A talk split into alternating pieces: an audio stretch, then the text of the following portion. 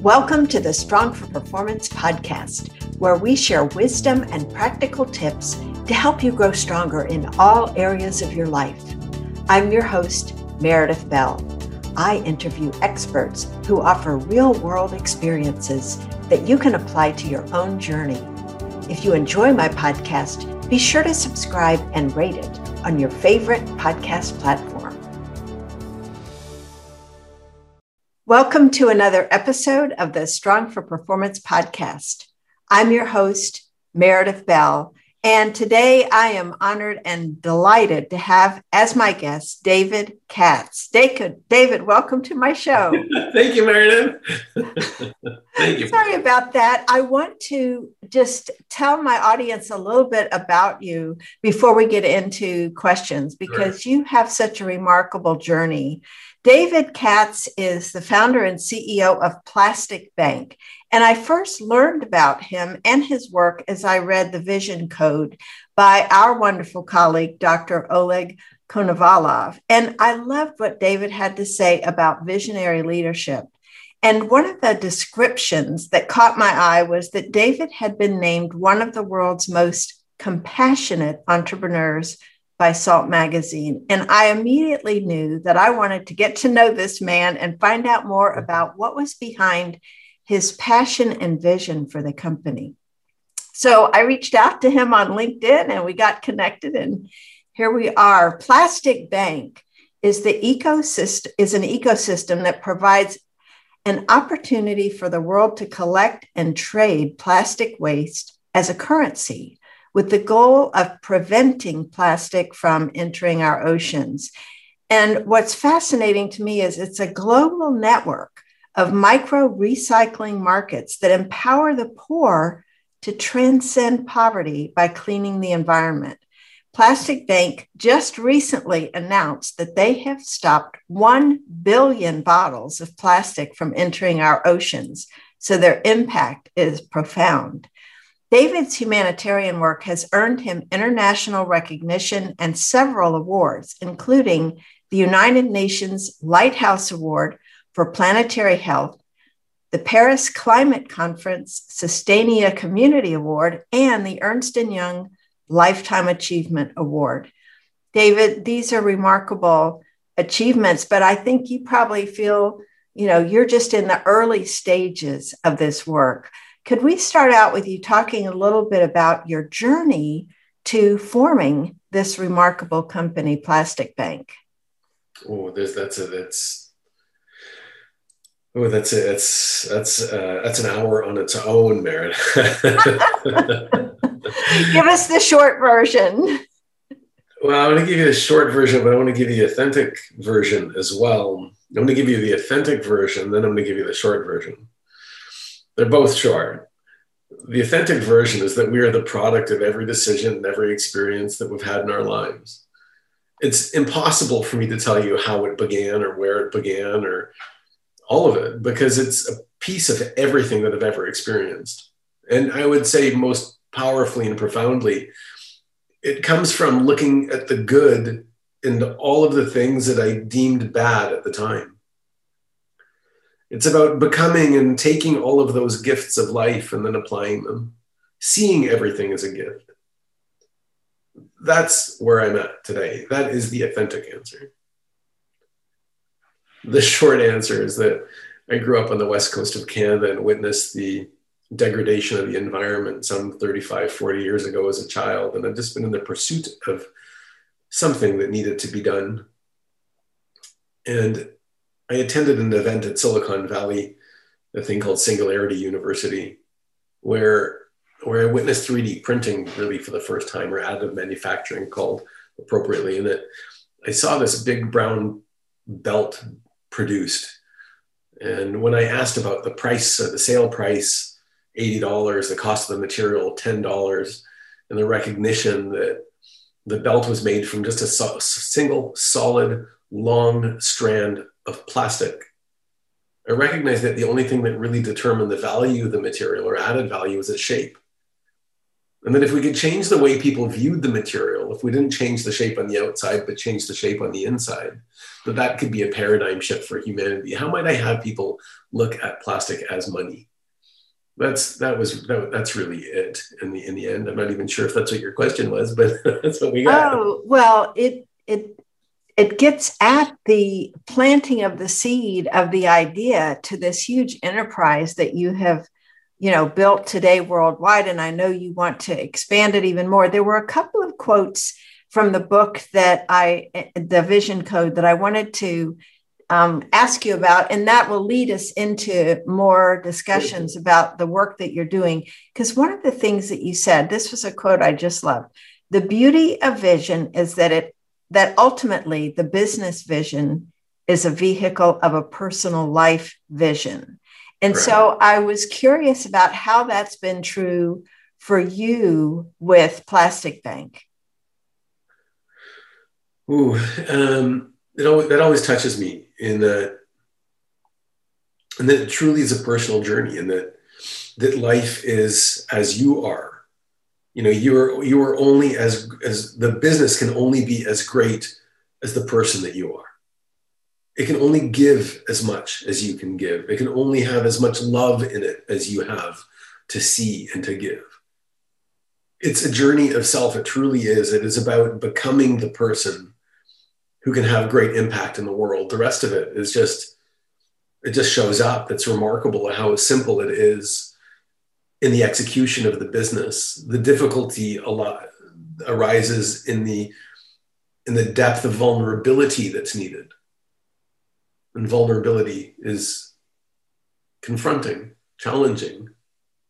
It's raw, it's exposed, it's vulnerable. And that's difficult for so many. And in that conversation, their pursuit is of material wealth or material gain, whether it be a house or car or whatever it may be. And they can still achieve that, but those people so often are still pained in life, always still searching, never feeling complete. I, I, I propose that it is a bit different when we feel fulfilled, when we are fulfilled, when we are in the blossom of the giving, then both material and self are fulfilled. Well, thinking about your role as a leader, I, I really like what you're saying about vulnerability. What are some ways that you would say you came to realize how important that is for a leader. And also, how do you role model that for your team? What are some of the things that you do that put you in a vulnerable position? Well, there's the conversations of integrity and honesty, this the integrity of, of being committed to word. And when I give word, whether it be spoken or implied, I, I commit to it. I think that that's a, a big part of it. Even in the conversation of being vulnerable, there is an integrity element inside of that. I commit to be vulnerable. I decide to be vulnerable. I don't think it's actually very difficult. I think it's just it's just a way of thinking in the end. It's just a it's a truth and honesty, a a I mean it gets everything else out of the way. There's nothing to hide. It's you know, and inside of that I guess the conversation comes in meditation, in consciousness, in the pursuit of consciousness, and being open and exposed to those those profound conversations. Mm-hmm. What? Well, I think that many leaders, though, are hesitant to be vulnerable for fear of appearing weak or being perceived as less. I don't know if the word powerful is right, but what do you think are the reasons behind that? And and what do you suggest for moving beyond that to become more vulnerable leaders? Because you said it's not that difficult and yet there are a lot of people that find it yeah. hard to do. Yeah it is. It is. It's it's it's you know the human condition to want to look good or to not look bad the human condition there's a consciousness there's an opportunity to come to the point in the recognition that those are ego mind thoughts those are just the thoughts inside of my brain. They're not me. So it's the, a consciousness journey to come to the point where you differentiate and powerfully know that your conscious self are not the thoughts in your head. And to not let those thoughts rule you. There's a mm-hmm. tremendous freedom and expression and safety and beauty and love and infinite that comes from the space outside of thought. You know, I've been learning so much about that myself over the last few years. It's it is so freeing to to uh-huh. recognize that's the case. Yeah. I'm curious how you use that awareness to allow your mind to play with possibilities and look for how you can expand the work of Plastic Bank because I know you you have such a great vision for the company and I would love to hear more about that how you incorporate that openness and awareness to your work? Um, there is the there is the place beyond good or bad. You know, I like the saying that life is empty and meaningless. And it powerfully is empty and meaningless.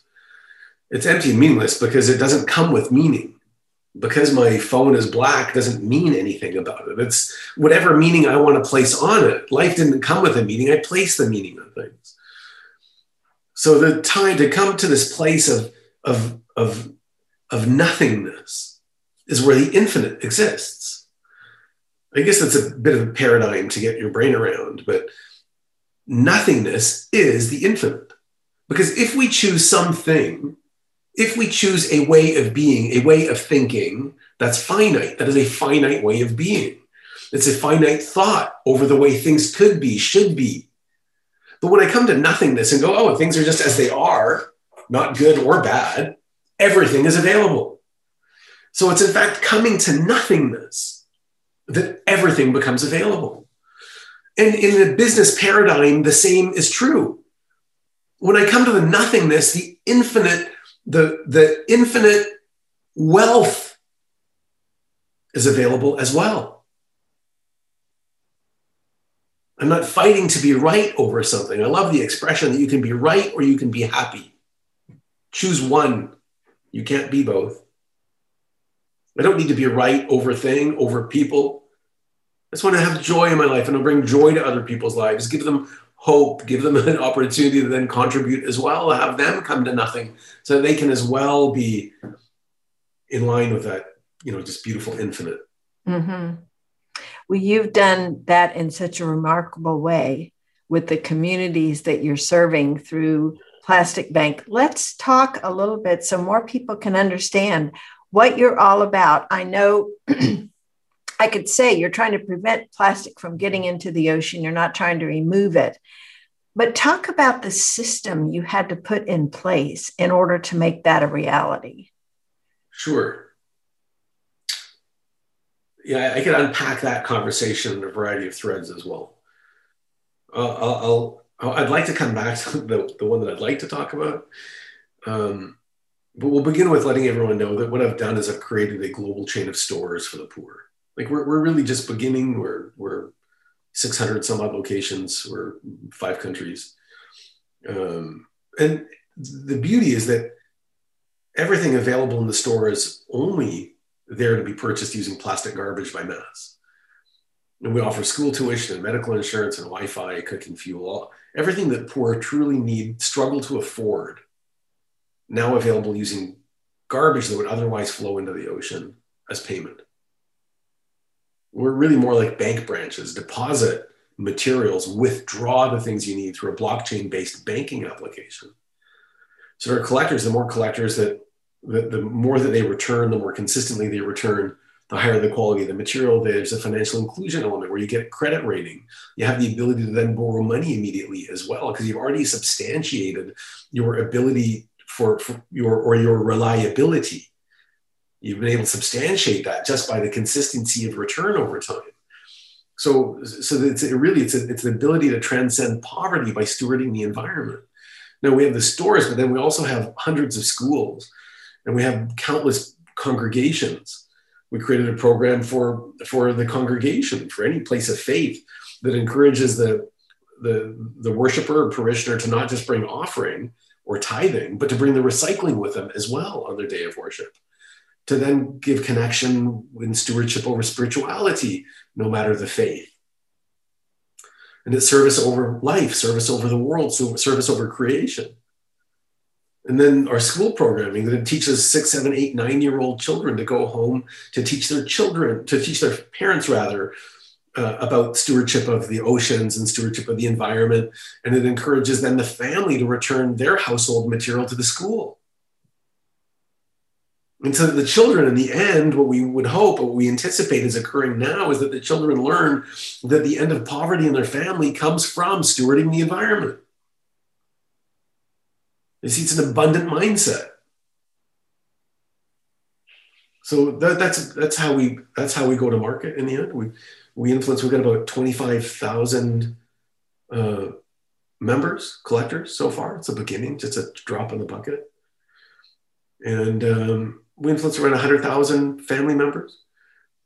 And we increase incomes by about 40%. So we really, we really give value to the material. Well, to me, one of the exciting and, and mind blowing aspects is this whole supply chain that you've mm. been able to put in place. So, mm. talk about what happens. So, these local residents collect the plastics, bring them in, they get credit, and then what happens to the plastics from there? Well, I always like to use the story of Lisa, and I'll, I'll, paint the paint the picture here. So Lisa is one of our collectors in Haiti. She was one of our first. She's been just amazingly powerful, and she's her life as well just just comprehensively changed as a result of of uh, our partnership, our relationship. So Lisa would collect material. She'd take her girls to school. She survived the earthquake in Haiti as a, as a widow Plastic Bank gave her the opportunity to still be full time engaged, be unlimited. She'd take her girls to school, drop them off, and then she'd go out with other moms and go out and collect material. They would typically have a route where they would go store to store or business to business or or in households and she'd collect volumes of material. And then before she picks up the girls, she comes back to a center. She returns the material. She's recognized. Of course, her bank account's brought up. The material is we look over the material because sometimes there's rocks or extra things in there. So we determine the fair value or weight of the material. The value is then established and agreed upon, and then that's transferred into an online bank account for her. And so then, you know, Lisa really does have a savings account. She has a bank account now. It's, it's from, then she would have, she couldn't have even conceived of having a bank account before, some way, somewhere that her money was safe. So it's an asset. She, she has something she can hold on to. She can always have something for another day now that can easily be transferred immediately into cash if she needs it. And, and then once at the center, one, one of the collection centers, the branches, more and more people are bringing in the material and it's all amalgamated and separated and the caps and labels and rings are removed. We increase the value of the material there and then it's shipped to a local recycler. We work best in communities when there's already someone that is trying to steward the environment by recycling or pelletizing or flaking or something. So we work with them, we bring them up to a North American standard, we give them some some ways to make sure that they're really being just and social in their community. And they take that material and they add even more value to it by flaking it and getting it ready for export if needed. And then our customers, we just then broker the material between that processor and our customer. We just we really try to just lift everyone in the community. We don't want to come in and build anything when there's already someone there struggling forever to try to make some income. We want to give them a process and a system so that they can make more money. We need to enliven the entire community. There truly is win-win or or no deal uh, paradigm in the world. That's that's what we strive for: win-win or no deal. If everybody doesn't win, we don't do it. So the ultimate buyers of the processors, materials, you're the yeah. ones brokering who's going to be purchasing that? Yeah. So, you know, so we're a sales organization, we're a business, right? So, you know, we've got, we have a beautiful sales team and like one of our customers, SC Johnson. Like if you were to go to a store today, anywhere in North America and buy a bottle of Windex, an iconic, beautiful brand, that Windex bottle has the material that our collectors in the Philippines and Indonesia collected. And so if you buy that bottle and you take that bottle off the shelf, you would be directly supporting the poor and you would be directly working with them to extract plastic that would have otherwise gone into the ocean. You really are working hand in hand with the world's emerging to give value to the material. It's a, it's a beautiful social element where, where value is transferred through everyone's life. even if you don't know that that by buying that bottle of Windex, the world changed, value transferred through your life. You still did something of, of significance in the world. Is there something on the labels of these products that would alert yeah. people to the fact that they have made this contribution? Yeah, you'll see our social, you know, the material, we call it social plastic. That's it's a great name. Beautiful, right? Like it's like it just it just notes everything. It's oh my goodness, it's for society. Like, oh, hold on a second. It's tradable, it's collectible, it's something that's good. And so you'll see the social plastic logo on there as well. And you mentioned at the start when you were going to answer my question, you had another track that you wanted oh, yeah. to talk about and would come back to. So I'm bringing you back to that one. Well, I, I think that what I would what I allude to there is that is that it is again the journey of self. You know, when I had the idea of of plastic as money for the world, when I had this you know the hair stand up in the back of my neck like oh trans change this change the value perception of the material. Uh, i was flooded with all of the opportunity with it and knowing that that you know the world needs an army of solutions but this would be one opportunity for the world. This would have an impact of some sort. And i knew that it, it required trying the, but it was followed the subsequent thought to that was well who are you david? Who, who could you possibly be? Like you want to create something that's going to have you know global significance. You want to work with the world's poor. You're going to work in the most disadvantaged illiterate violent communities in the world. You're going to try to build a supply chain in the areas that don't have running water. You're going to try to educate people who are illiterate you're going to then sell that material to the world's largest organizations. You're going to create a brand like what? Like from nothing from nothingness from i mean i didn't know anything about plastic. I didn't know anything. Um, so I had all of that fear, it was like, oh well, it's not possible. Well, maybe I could find someone else that could do this. But then it it was followed by this powerful, beautiful, conscious third thought, which is really where the birth of the plastic bank occurred. It wasn't even the idea of it. The third thought, it was quiet. Unlike the first two thoughts were loud and busy, and the third was just silence and it and it was just a voice that just said, David, you don't you don't need to be that person. You don't need to be that person at all. All you need to do is choose to become the person who can get all of that done. And so, so that's where the rest of it showed up. The supply chain showed up, the customer showed up, the right people showed up. It was in the decision to make it so. But it turned out that really what was even simpler was the decision to make myself so. Because the more that I embarked on the journey of self and of becoming the person that could have change, the more the organization showed up. And at first, I was not on the consciousness journey. Now, of course, consciousness arose for me in that moment, and I am where I am today because of that thinking, that thought. But I struggled at first. I struggled to learn what it was to give up what I thought I was right about. I didn't want to give up the times where I thought people made me wrong. I still wanted to hold that vindictive thought against them. You made me wrong. I didn't have the moments to look at them and go, You gave me the gift of self. You gave me fortitude. You gave me everything else that was required to be where I am. I did not have the gratitude in my heart so all of the supply chain, all of everything else, anything else that is occurring in the world is a direct result of who I am. That's it. Like it's so esoteric for so many, but it is, yeah, so simple. It's so simple and so powerful.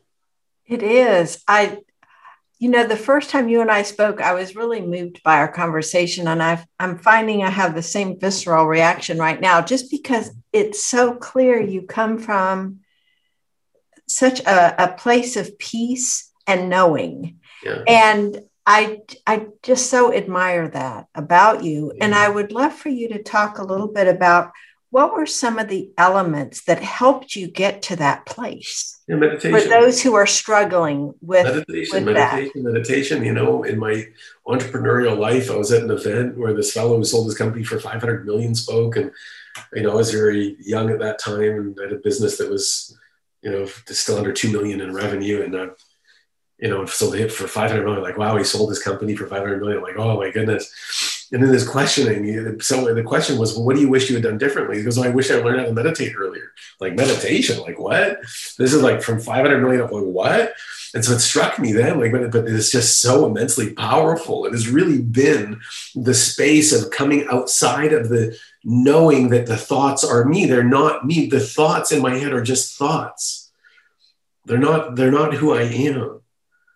It's that place of separation is where peace comes because it's the thoughts in your head that drive us all crazy. It's like, oh, someone's looking at me differently. Oh, they might think differently of me, or oh, what happens if I run out of money? People will think badly, or oh, I like I gotta I've got to get a nice car so that people will think I'm doing well. Those are all just thoughts, and we have conflict in that.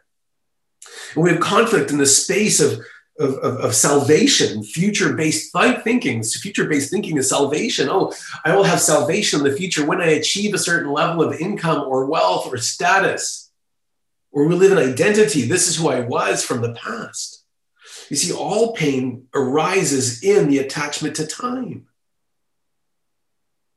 When we come outside of the attachment of time and we just have now, when I live in the very present moment, I just have this beautiful room that I'm in with the sunshine that's coming in. I have you here. That's all there is. All I have is this very moment. The only thing we will ever have, have ever had, could only ever even think of having. The only thing ever possible in the in our lives is the very present moment now. And it turns out now is infinite. Anything that ever happened happened in the now, and anything that could ever happen will only happen now as well. It doesn't happen in the future, it happens now. And so the more that we get ourselves into the knowing of that place, the greater the freedom there is, the greater the joy. And then it's the attachment to the infinite. And would you say that the members of your team have also um, embraced this perspective? Everyone's on their beautiful journey. Um, it is it's what I communicate all the time, and I know that leadership is not saying but doing, just like being a parent. Children don't do what you say; they do what you do. So the more that I steward my my community, the more that again it's part of that journey it's becoming the person so it's one of the core values in the organization is becoming it's becoming of course it's becoming. There is no state. It's an it's a forever journey. It's a verb. It's becoming. How am i today? What am i learning? How am i growing? What do i give up today so that i can have a brighter tomorrow? It's more about it's much success in business in life because business is Business is secondary to life. I love the saying that, you know, success, success in business does not make up for failure at home.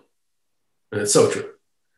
So really the being in this place where life, I, I focus on my life. I have my life and my journey and beauty of life. And um, and I know that the more that I show up that way, the more that I be that way, the effective leadership ultimately is the being and people are inspired, I don't think by the destination, but by the journey that you took to get there. Because it, then it becomes very available for them, which is where vulnerability is important again.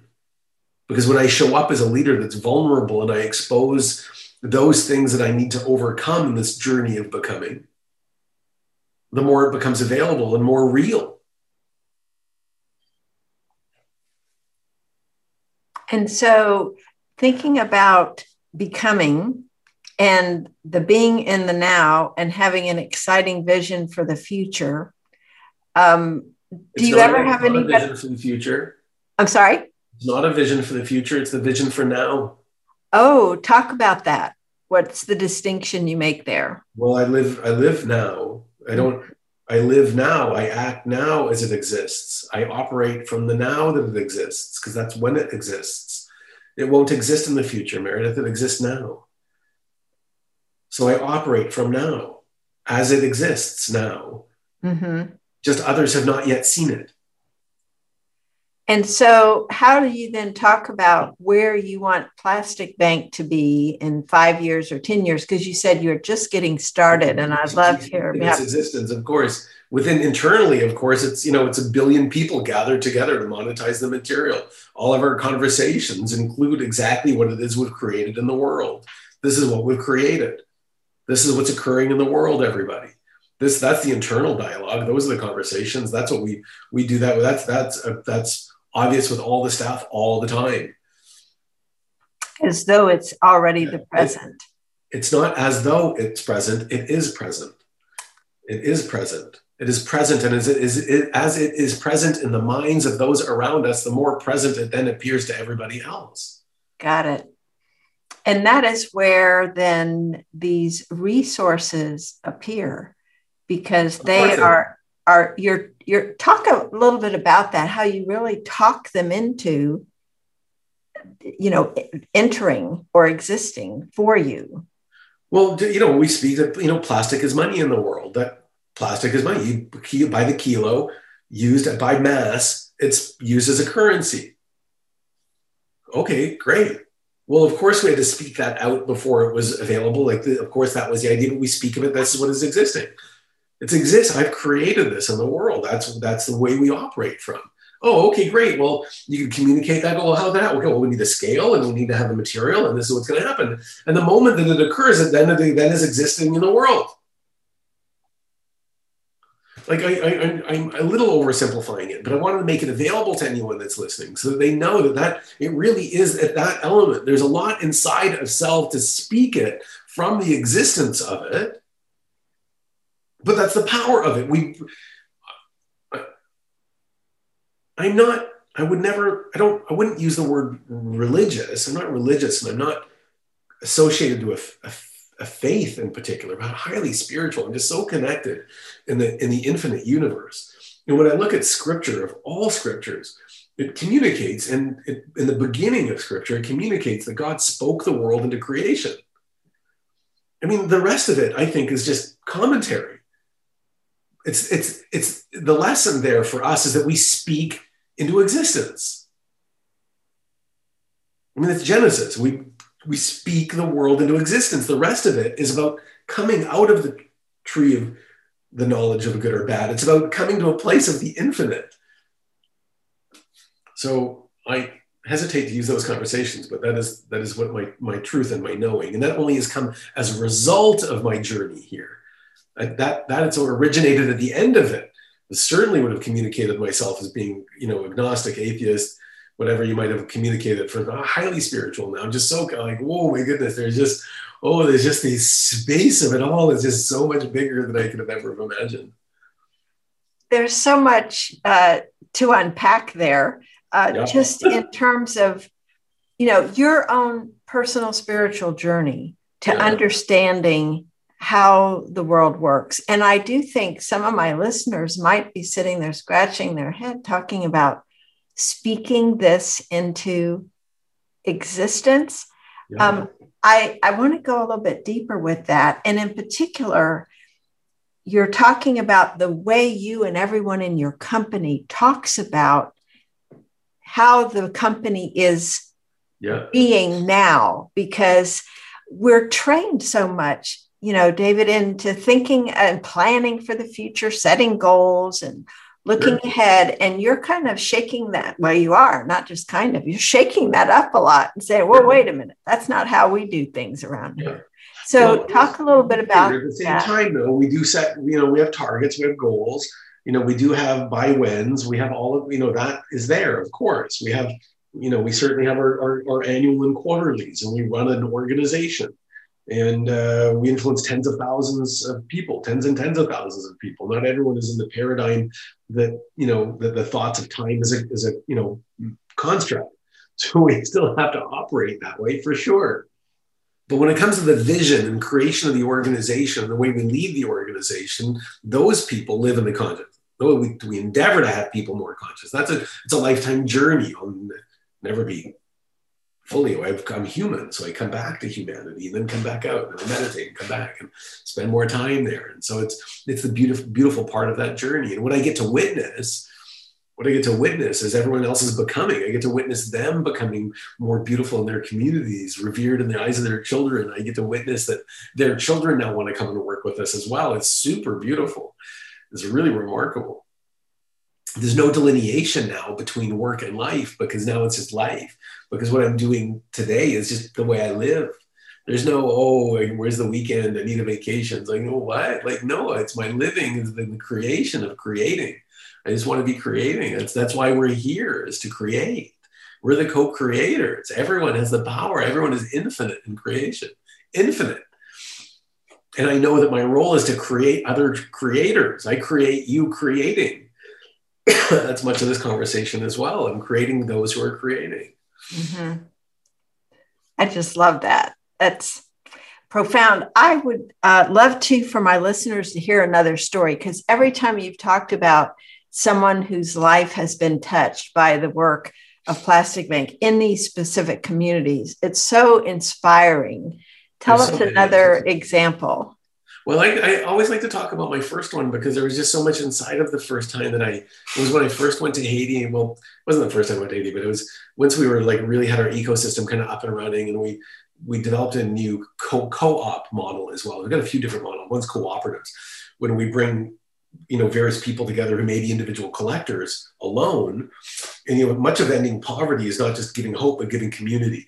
Once you've got people who look out for you then you've got hope as well. You know that there's someone behind you but when you're alone and you have no money that's despair. That's what do you do with that? So so we bring communities together. So it's a cooperative and then they all support each other. So if someone's sick there's still money for everyone.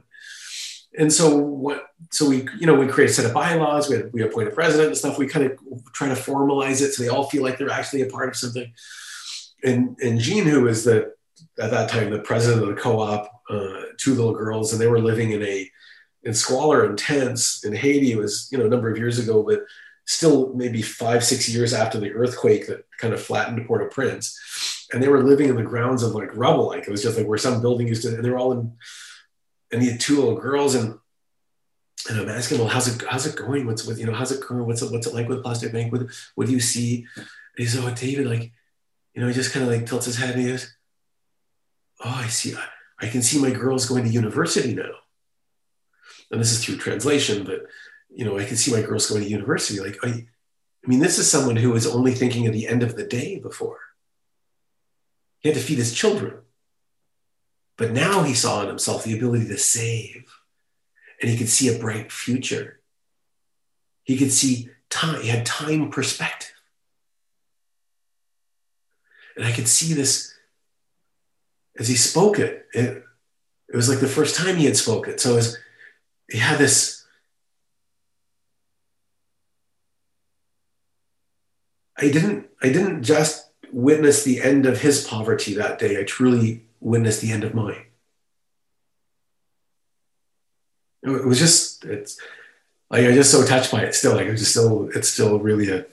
What do you mean by that when you say you witnessed your own end of? I witnessed I witnessed purpose. I I discovered that there was just so much more in life, and then being able to become the person at that time that was able to create something that someone's poverty left them was why like oh my goodness. And i just felt the the gift of it all. I felt the reward the touch the beauty the love inside of it.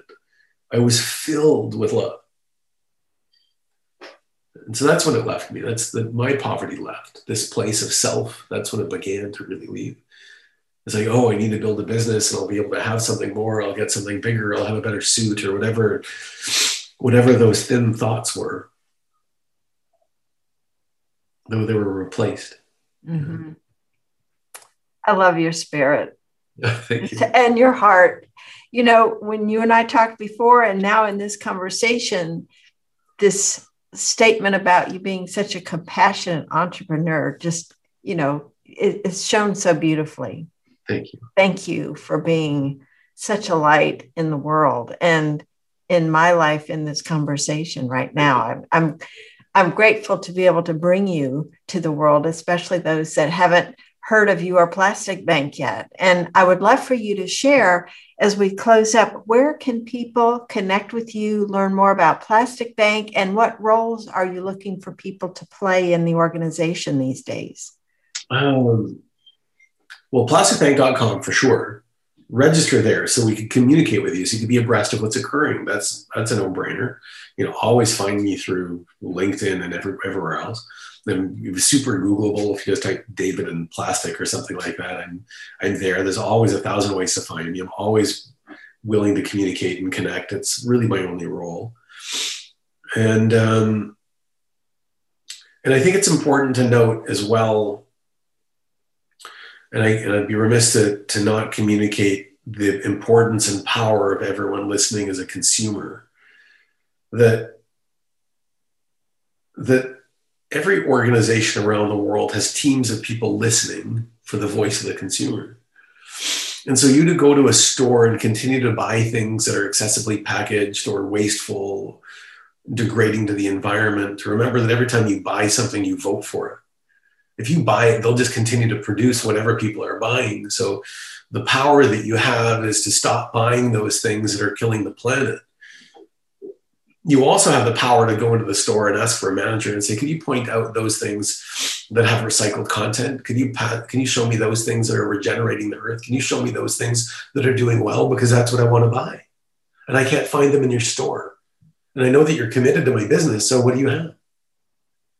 even if they don't have anything, you've provided a paradigm and a thought inside that person who's then going to go and ask their suppliers for that type of product or now at least be aware that people are looking for that and now that's a trend. So i need to start asking and creating a demand for those things on my shelves. And we're all immensely powerful. And so if, if there's anything like if you do anything that's what i would ask you to do. Don't don't go to plasticbank.com go go to your store and go ask for people ask people for for those things that make the world better. As well in this business dialogue and the business conversation we're leaving we're leaving this era this thin veil of sustainability these conversations of sustainability. Oh we're going to be sustainable. Well, predominantly most people believe that as a thought that well i won't i won't i won't i'm endeavoring to do less damage in the world and we're more sustainable we're less damaging. But that is passing quickly. We're truly entering the regeneration generation. Regeneration. The consumer today is looking for brands who are repairing the damage that's been done. That is the next blue ocean strategy. If you want to swim with the sharks in the red ocean, talk sustainability. If you really want to set yourself aside, begin to compete on the repair that you're committed to.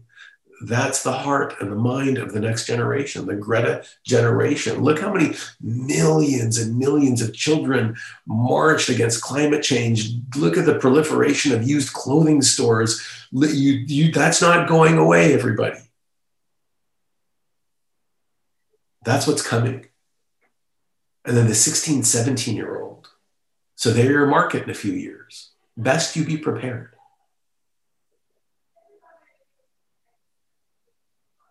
That's a great uh, message to end on. Thank you for challenging us to think about ways we can actually have an impact, make a difference, and be individually responsible. David, you are such a joy and such a gift. Thank you. I so appreciate your being my guest, and I will do my best to help spread the word about you and your work. Thank you. Thanks for tuning in to the Strong for Performance podcast. Now head over to growstrongleaders.com slash free and grab our ebook, Listen Like a Pro you'll find out how to connect on a deeper level with the people who matter to you. And while you're there, check out our two books, Connect with Your Team and Peer Coaching Made Simple. Until next time, I'm Meredith Bell.